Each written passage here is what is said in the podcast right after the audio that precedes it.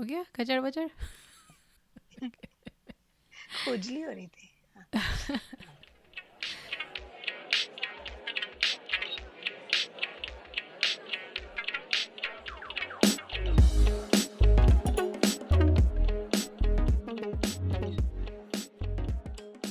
नमस्कार सलाम। मैं हूँ अपारता। और मैं हूँ बैसाखी। खबरदार पॉडकास्ट के एपिसोड नंबर निन्यानबे में आपका स्वागत है। सोचो बैसाखी हम ऑलमोस्ट अपने शतक पर पहुँच गए। बेशक अपारिता काफ़ी लंबा और यादगार सफ़र रहा है अब तक का, जिसे हम आने वाले महीनों में और भी स्पेशल बनाएँगे आप सभी सुनने वालों के लिए। जी हाँ जैसे गुजरे समय में फ़िल्मों की जब हंड्रेड डेज़ जुबली मनाई जाती थी, हम भी जश्न मनाएँगे और लाएँगे एक नए अंदाज में अपने आगे के एपिसोड्स इस लंबे सफ़र में Aparita you and I met some really interesting people चाहे वो लेखक हो निर्देशक हो संगीतकार हो गीतकार हो फ़िल्म समीक्षक हो तो ऐसे कई दिग्गज हस्तियों के साथ हमने चर्चा की you know we shared our you know जो हमारा कॉमन पैशन है of film we discussed it बहुत कुछ सीखने को भी मिला इन डिस्कशंस में। Basically at the end of every episode ऐसा लगता था कि हमारा पर्सपेक्टिव जो है उन cinema it has been broadened hmm तो हमने सोचा कि क्यों ना आने वाले एपिसोड्स में हम माइक्रोफोन और लोगों के हाथों में थमा दें। I mean not literally rather you know Hindi और अन्य फ़िल्मों के जो ये हम एक्सपर्ट्स के साथ जो हमारी चर्चाएँ हुई हैं um, या फिर अलग अलग जो चाहने वाले हैं उनके साथ हम चर्चा करें। Uh, बिल्कुल अब पारिता तो बहुत कुछ एक्साइटिंग पक रहा है। We are very excited about our plans पर फ़िलहाल we are equally excited to bring our ninety ninth episode to you जो टिफ ट्वेंटी टू के दौरान हमारी चर्चा हुई थी uh, कपिल शर्मा से। uh, उस पर जो एपिसोड है uh, वो हम पेश करना चाहेंगे। वो नंदिता दास की फ़िल्म ज्विगाटो के साथ टोरंटो इंटरनेशनल फ़िल्म आए थे कपिल शर्मा। और वो आजकल अपने शो में बिज़ी हैं। जुलाई में वो यूएस का टूर भी करने वाले हैं अकॉर्डिंग टू हिज ट्विटर तो जब हमने पहले मुझे अभी भी याद है वैसा कि देखा था कि कपिल शर्मा नंदिता दास की फ़िल्म में है तो थोड़ा सा हमें हम्म। अजीब सा तो लगा था एक काइंड ऑफ़ झटका सा ही था कि क्या यू नो know, इतने मस्खरे हैं इतनी उनकी जो हम्म। उनकी कॉमेडी थोड़ी मतलब it's not exactly my cup of tea पर फिर भी यू you नो know, लगा था कि ऐसे एक कलाकार क्या एक इतना गंभीर सा किरदार यू नो इसमें वो एक फ़ूड डिलीवरी मध्य वर्ग का जो एक फ़ूड डिलीवरी मैन है, उसका रोल अदा करते हैं। क्या वो ये रोल कर पाएँगे? बिल्कुल we went in with a lot of trepidation कि क्या पता uh, कैसी होगी film but uh, Kapil Sharma काफ़ी मजले हुए खिलाड़ी निकले। uh, बड़ी बखूबी से रोल निभाया I think it the consensus was that he was quite brilliant in that film personally उनके ठहराव और सिंसियरिटी को देखकर आई मीन mean, मैं काफ़ी आश्चर्यचकित रह गई। आई वाज वेरी इम्प्रेस्ड और um, I did not expect कि वो इतना नुआंस्ड और इतना यू नो सिंसियर परफॉर्मेंस देंगे। लेकिन जब हमारी बात शुरू हुई तब वो अपने असली कैरेक्टर में आ गए और अपारिता ने कहा भी इंटरव्यू uh, के दौरान कपिल को कि Kapil you are always on and he actually is like how are performers always on सही पकड़ा अपारिता ने उस टाइम पे। तो बात ऑब्वियसली उन्होंने शुरू की कपिल शर्मा ने एक जोक के साथ। क्योंकि जो इंटरव्यू वाला जो कमरा था उसमें जगह थोड़ी कम थी। तो हम्म। Baisakhi you know being Baisakhi वो फर्श पे बैठ गई। तो कपिल शर्मा का ये जिंगर निकला।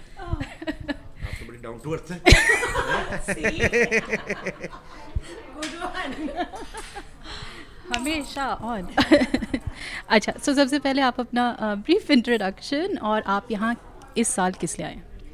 So hi this is Kapil Sharma और uh, मेरा ये फ़र्स्ट एवर फ़िल्म फेस्टिवल है Toronto International Film Festival and I am very happy and excited at the same time क्योंकि uh, एक तो फ़र्स्ट फ़िल्म फेस्टिवल है और दूसरा ये है कि इस तरीके का काम भी मैंने पहली बार किया है और नंदिता दास ने मुझे सीरियसली लिया है इस बात की मैं मुझे बहुत खुशी है। सो so, ऊपर से इसलिए भी खुश हूँ कि आज दो खूबसूरत लड़कियाँ बैठ के इंटरव्यू कर रही हैं। अपनी कुर्सी छोड़ के मैट पे बैठी हुई हैं। धन्यवाद आपकी मोहब्बत के लिए। ये आप ये कर रहे थे चेक कर रहे थे खाली है? लेवल्स लेवल्स में पहले चेक कर चुकी नहीं she is looking up to you वो कह रही मैं मुझे um, uh, तो जैसे कि आपने कहा ये आपका पहला फ़िल्म फेस्टिवल एक्सपीरियंस है। अभी तक कैसा आपको इधर रहा? आप, आपने कुछ मूवीज़ देखी कुछ किया या फ़िलहाल? मैंने सिर्फ़ अपना प्रीमियर देखा स्क्रीनिंग देखी क्योंकि बहुत शॉर्ट टाइम के लिए आए हैं बिकॉज़ मेरा टीवी शो जस्ट अभी just started new season so फिर मैं टूर पे था ऑस्ट्रेलिया डेढ़ महीना पहले यहीं पे था टोरंटो हम लोग लाइव शो के लिए आए थे। तो मैं चाहता था कि बैठूं और फ़िल्में देखूँ यू नो इंटरनेशनल फ़िल्में देखूँ और लोगों को, पर हाँ चलो नेक्स्ट टाइम पर हाँ मज़ा आया मुझे मिलके, दीपा मेहता जी से मैं पहली बार मिला। उनकी फ़िल्में देखी हैं हमने, और उनके बहुत सारे फ्रेंड्स थे जो फॉरनर थे। वो जब कॉम्प्लीमेंट करते रहे you are so good in the movie मैं कहो हे भगवान, काश मेरे पास अभी मैं रिकॉर्ड कर सकता है इनको। गोरे लोग मेरे फ़ैन हो रहे हैं. मज़ा आया देख के, मेरे अच्छा एक्सपीरियंस है मेरे लिए। जहाँ जाओ, टिफ वाले घूम रहे हैं मतलब अच्छा अच्छा एक्सपीरियंस है। ऐसा ऐसा पहली मैंने फील किया था अपने कॉलेज डेज़ में, जब हम लोग यूथ फेस्टिवल जो होते ना इंटर कॉलेज कॉम्पिटिशन सो बस ये थोड़ा ग्रेड अप हो गया है कि फ़्लाइट में बैठ के आए हैं होटल में रह रहे हैं। पहले क्या धर्मशाला में रुक जाते थे और प्ले होते थे, उसमें पैसे भी नहीं होते थे। ये थोड़ा थोड़ा अपग्रेड हो गया, बस और कुछ नहीं है है ना? पर मज़ा आया आके यहाँ पे जेनुअनली तो सब ज़्यादातर लोग आपको आपके कॉमेडी शो के लिए जानते हैं तो कॉमेडी की तरफ़ आपका रुझान पहले कैसे हुआ? मैम, अगर सच पूछें आप तो अगर पंजाब वालों की बात करें, आप अमृतसर चले जाओ तो मैं ये नहीं कहूँगा कि मैंने कोई, मैंने सोचा नहीं था एक्चुअली स्टैंड अप कॉमेडियन बनने का या कुछ। मुझे लगता था कि शायद मैं फादर पुलिस में थे, तीनों मामा आर्मी में थे तो मैंने हमेशा यूनिफॉर्म वाले लोग देखे हैं तो मुझे लगता था कि शायद मैं भी ऐसा कुछ करूँगा। थोड़ा बड़े हुए तो सिंगिंग का शौक था ही, बचपन से था, पर थोड़ा सा स्कूल वूल में गाने लग गए। तो माई फादर सपोर्टेड मी कि वो भी कहीं ना कहीं ना कलाकार थे थोड़े से। गाना उनको अच्छा लगता था, ये सब। तो उन्होंने मुझे बड़ा सपोर्ट किया कि नहीं, तू अपना गाना मैंने गाया कर तू। कॉलेज में पार्टिसिपेट किया कर स्कूल में। तो फिर धीरे धीरे थिएटर करने लग गए। थिएटर में गाने का भी मौका मिलता था। मौका कह लो या ये कह लो कि बजट नहीं होता था ना। सिंगर का तो हमसे ही गवा लेते थे वो। तो ये सब भी करना शुरू कर दिया। और ये एक्सीडेंटली हुआ एक्चुअली मतलब एक टीवी शो आया तो मैं देख रहा था देख के, क्योंकि एक दो जानने वाले थे हमारे जो पंजाब में स्टार थे तो मैंने उनको देखा, मैंने कहा, यार अच्छा ये शो मैं भी कर सकता हूँ। तो मैंने ऑडिशन दिया रिजेक्ट हुआ, अगला सीज़न आया, अगले साल फिर ऑडिशन दिया, फिर उसमें मैं विनर बन गया। फिर पैसे आने शुरू हो गए, मैं कहा, बस और कुछ नहीं बनना, यही ठीक है, जाओ, जा रहे हैं, एक लाख रुपया एक घंटे का मिल रहा था उस समय, आज, पंद्रह साल पहले की बात है। मैं मैं क्या मज़े ही आ गए। क्योंकि हम हम जिस फैमिली से आते हैं, हम तो यही देखें ना यार, हमारा हमारा बाप एक महीना रोज़ जाता था और पच्चीस हज़ार रुपये की सैलरी होती थी और छुट्टी कोई नहीं पुलिस में। तो हमें तो एक घंटे के लिए जाना है तो काम ही नहीं है। तो बस फिर पटरी पे आ गई, लाइन पे गाड़ी फिर चलने लग गया काम। बस बाकी सब धीरे धीरे हो ही रहा है फ्लो फ्लो में। तो नंदिता जी ने कहा कि उन्होंने वो आपको बिल्कुल नहीं जानती थी आपका शो नहीं देखा था। एक क्लिप देखी उन्होंने आपकी करण जौहर के साथ और फिर आप उन्होंने आपको फ़ोन किया या फ़ोन करवाया। तो जब आपको वो पहला कॉल मिला नंदिता जी से आप कहाँ थे क्या थे आपके दिमाग में क्या हुआ जब आपने वो फ़ोन उठाया? पहले मुझे लगा उनका रॉन्ग नंबर लगा है। नंदिता दास मुझे कॉल क्यों करेगी? पर हाँ जोक सपाट ने मेरे को मैसेज लिखा था कि एक आपको स्क्रिप्ट सुनानी है। तो फिफ्टी परसेंट तो मैं वैसे ही मान गया था। क्योंकि नंदिता दास है सामने, बड़ी रिस्पेक्टेड पर्सनैलिटी है हमारी फ़िल्म इंडस्ट्री की। और दूसरी बात ये है कि ये वो बिज़नेस बिज़नेस वाली डायरेक्टर नहीं है, जो आजकल होता है ना, कि एक पॉपुलर फेस ले लो, एक लड़की ले लो, एक नोरा फतेही का डांस डाल दो, है ना, कुछ और ये कर लो, इतने म्यूज़िक राइट्स बिक गए और इतने में प्रोजेक्ट रेडी मैंने कहा काम को ऑनेस्टी के साथ करती है, ईमानदारी से करती हैं पैशनेट है अपने काम के लिए? तो जो इनकी क्रेडिबिलिटी इनकी रिस्पेक्ट है, उसकी वजह से आज मुझे भी कॉम्प्लीमेंट्स मिल रहे हैं। सो so, इन्होंने पहली बार ही मुझे कहा कि मैंने कहा मैं क्यों इस रोल के लिए? कहती तुम्हारा ना फेस बड़ा कॉमन है. तो अब मैं कहा अच्छा तो बात भी सच है। तो बोलती तुम मेरे, मेरे तुम तुम लगते हो मेरे ये किरदार। सो so, बस मेरी तो हाँ थी पहले अंदर से माना हुआ था फिर जब इनसे मिला तो सबसे पहले दिल मिलने बड़े ज़रूरी हैं है ना? काम आप तभी फ्रेंडली बिहेवियर हो तो होगा एटमॉस्फेयर होगा तभी काम होता है। सो so, हमारी दोस्ती लड़ाइयाँ झगड़े सब पहले ही हो गए थे शूटिंग से पहले कि ये कैसे होगा ये नहीं। उसके बाद हमने इन्जॉय किया फ़िल्म शूट करते हुए। आपने देखी? जी मैंने तो प्रेस स्क्रीनिंग देखी और हाँ साथ ही तो देखी थी हमने। दिन थोड़े वो बदल मतलब एक दूसरे में ब्लेंड हो रहे हैं याद नहीं आ रहा हमने कब क्या मिक्स हो जाती कई बार चीज़ें। पर आपकी फ़िल्म ज़रूर याद रहेगी स्पेशली बिकॉज़ आपका और जो शाहाना का काम है सब लोगों ने बहुत अप्रिशिएट किया है। तो आपको कैसा लगता है कि आपने सिर्फ़ यू नो बॉलीवुड फ़िल्में भी की हैं। आप एक सीरियस रोल में हालाँकि इसमें एक दो काफ़ी मज़ेदार लाइनें हैं एक मुझे वो लाइन तेरी माँ को तो न, नागिन निकल गई है वो मैं भूलूँगी नहीं। um, कैसा कैसा लगा आपको ये पूरा एक्सपीरियंस बहुत अच्छा लगा। मुझे आपको पता होता है कि आप ये कर सकते हो चीज़ लेकिन लोगों को उम्मीद नहीं होती है शायद इसलिए क्योंकि उन्होंने आपको हमेशा हमेशा मुझे हँसते हुए देखा है या हंसाते हुए देखा है तो लोगों को लगता था कि शायद ये नहीं कर पाएगा। बट ये इनका विजन है।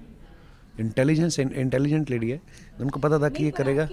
आपके नेटफ्लिक्स सीरीज़ में एक झलक दिख गई थी। This the intense side of Kapil and I want to tell you कि it was amazing the way you opened up उसमें। मुझे स्पेशली लगता है कि जिस फ़ील्ड में हम हैं हम कॉमेडी करते हैं एक तो सारी उम्र ट्रेजिडी से ही निकल के आए होते हैं हम ना, कहीं ना कहीं। क्योंकि आप कभी देखना, कोई भी स्टैंड अप कॉमेडियन आएगा ना, कभी वो मिलियनियर बिलियनियर बाप का बेटा नहीं होगा। कोई नहीं, आप देखेंगे कि अच्छा इसके बाप की एयरलाइंस है और ये स्टैंड अप कॉमेडियन नहीं। हमेशा आपको वही मिलेगा जो छोटे शहर से आया है गाँव से निकल के आया, एक जर्नी तय करके आया। तो आई थिंक ऐसे ही होता है और और एज ए ह्यूमन बींग सब इमोशंस हमारे अंदर होते हैं। एक्टर को क्या करना है? एक्टर को अपने इमोशंस ही बेचने हैं स्क्रीन पे।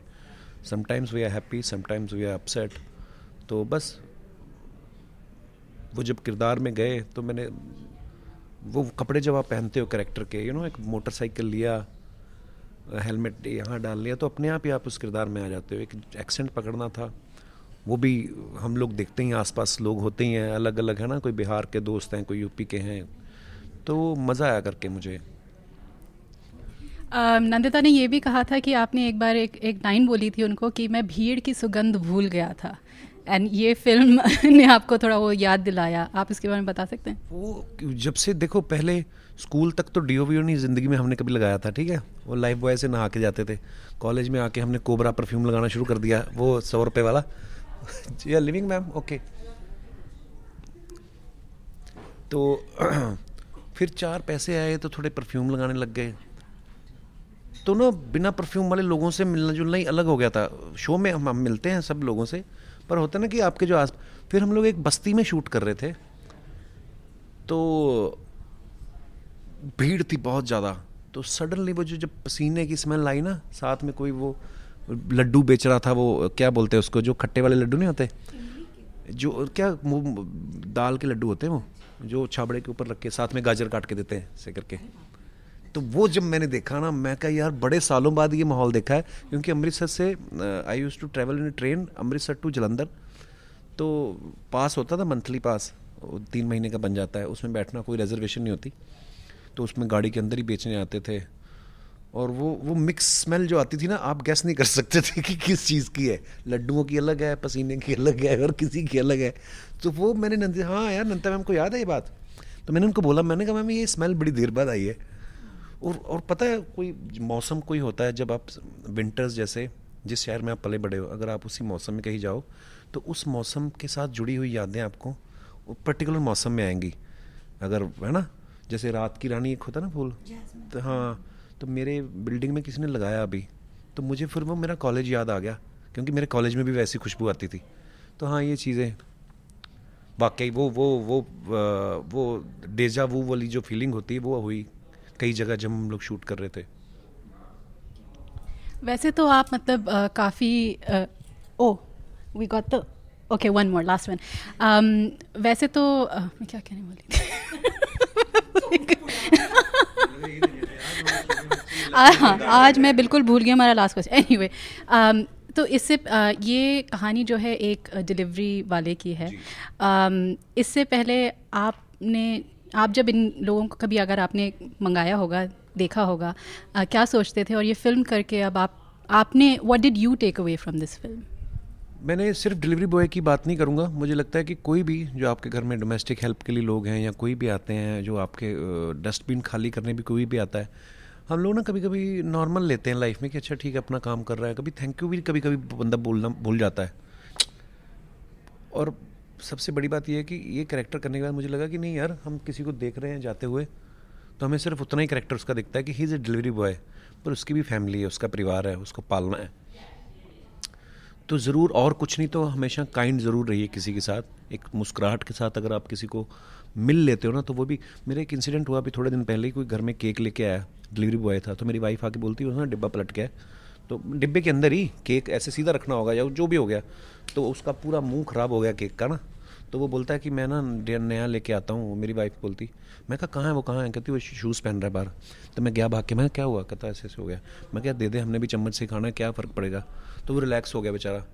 क्योंकि अगर मैंने ये फ़िल्म नहीं की होती तो मेरे दिमाग में आता नहीं शायद इतना। मुझे पता ही नहीं होता कि कैसे करता है ये। फिर मेरे दिमाग में आया अच्छा अब ये जाएगा उस रेस्टोरेंट पे, उसके साथ अलग बहस होगी इसकी, कि अरे, तुमने पलटा दिया, तुम बे मैं कहा, यार, इतना सब तामझाम। सो हाँ वही है, जब तक आप खुद नहीं उस चीज़ में से निकलते हो, आप आप रियलाइज़ नहीं करते हो कि कोई किस दौर से गुजर रहा है। सीखता है इंसान धीरे धीरे सीखते हैं हम भी सब। Okay I think our time is up thank you so much thank you thank you so much for having me well that was a lot of fun और जैसा कि आप जानते ही हैं कि टोरंटो इंटरनेशनल फ़िल्म फेस्टिवल सितंबर में होता है हर साल पर अभी से ऑब्वियसली एक्साइटमेंट एकदम पीक पर है हमारे शहर में चर्चा शुरू हो गई है टिफ की। एटलीस्ट हम पत्रकारों के बीच तो खूब एक्साइटमेंट है। वैसे हम लोग अभी बिज़ी हैं टू गेट अक्रेडिटेशन और उसके पीछे लगे हैं हमारे मीडिया पासिस कब मिलेंगे। तो देखते हैं इस साल uh, कौन कौन uh, सी फ़िल्में आएँगी। That is the other thing मैं तो काफ़ी उत्सुक हूँ। What about you Aparita? बिल्कुल उत्सुकता हमेशा रहती है कि यू नो कमर्शियल फ़िल्में कौन आएँगी इंडिपेंडेंट फ़िल्में कैसी आएँगी और भारत के अलावा और जन प्रदेशों से कौन कौन से यू नो कहाँ कहाँ से फ़िल्में आएँगी बड़ा बड़ा वो एक एक क्यूरियोसिटी रहती है उत्सुकता रहती है। लेकिन फ़िलहाल खबरदार पॉडकास्ट का एपिसोड नंबर निन्यानवे यहीं ख़त्म होता है। अगर आपको हमसे इस एपिसोड या किसी भी एपिसोड पे गुफ्तगु करने का मन करे तो आप हमें हमारे website website Khabardar podcast dot com या फेसबुक पेज पे हमसे संपर्क कर सकते हैं। आपके कोई भी सुझाव हो या हमारे लिए कोई विशेष टिप्पणी हो कोई ज़रूरी सवाल कोई रिकमेंडेशन आप हमें ईमेल कर सकते हैं एक वॉइस मेमो भेज सकते हैं और हमारे जो सोशल मीडिया हैंडल्स है उसके दौरान हमसे संपर्क भी कर सकते हैं। जाने से पहले कुछ लोगों का शुक्रिया अदा करना है। हमें तकनीकी मदद दी राजेश तुगल ने। हमारा थीम म्यूज़िक प्रोड्यूस किया है इट्स वाटर ने और सबसे बड़ा थैंक यू आप सब सुनने वालों का। एप्पल पॉडकास्ट गूगल पॉडकास्ट और स्पॉटिफाई या आप जैसे भी पॉडकास्ट सुनते हैं हमें सब्सक्राइब ज़रूर कीजिए और हमारे लिए एक रिव्यू भी लिख दीजिएगा। आपके रिव्यूज़ के द्वारा और लोगों को हमें ढूँढने में आसानी होगी। तो अगले एपिसोड तक हमें इजाज़त दीजिए और, और खबरदार रहिए।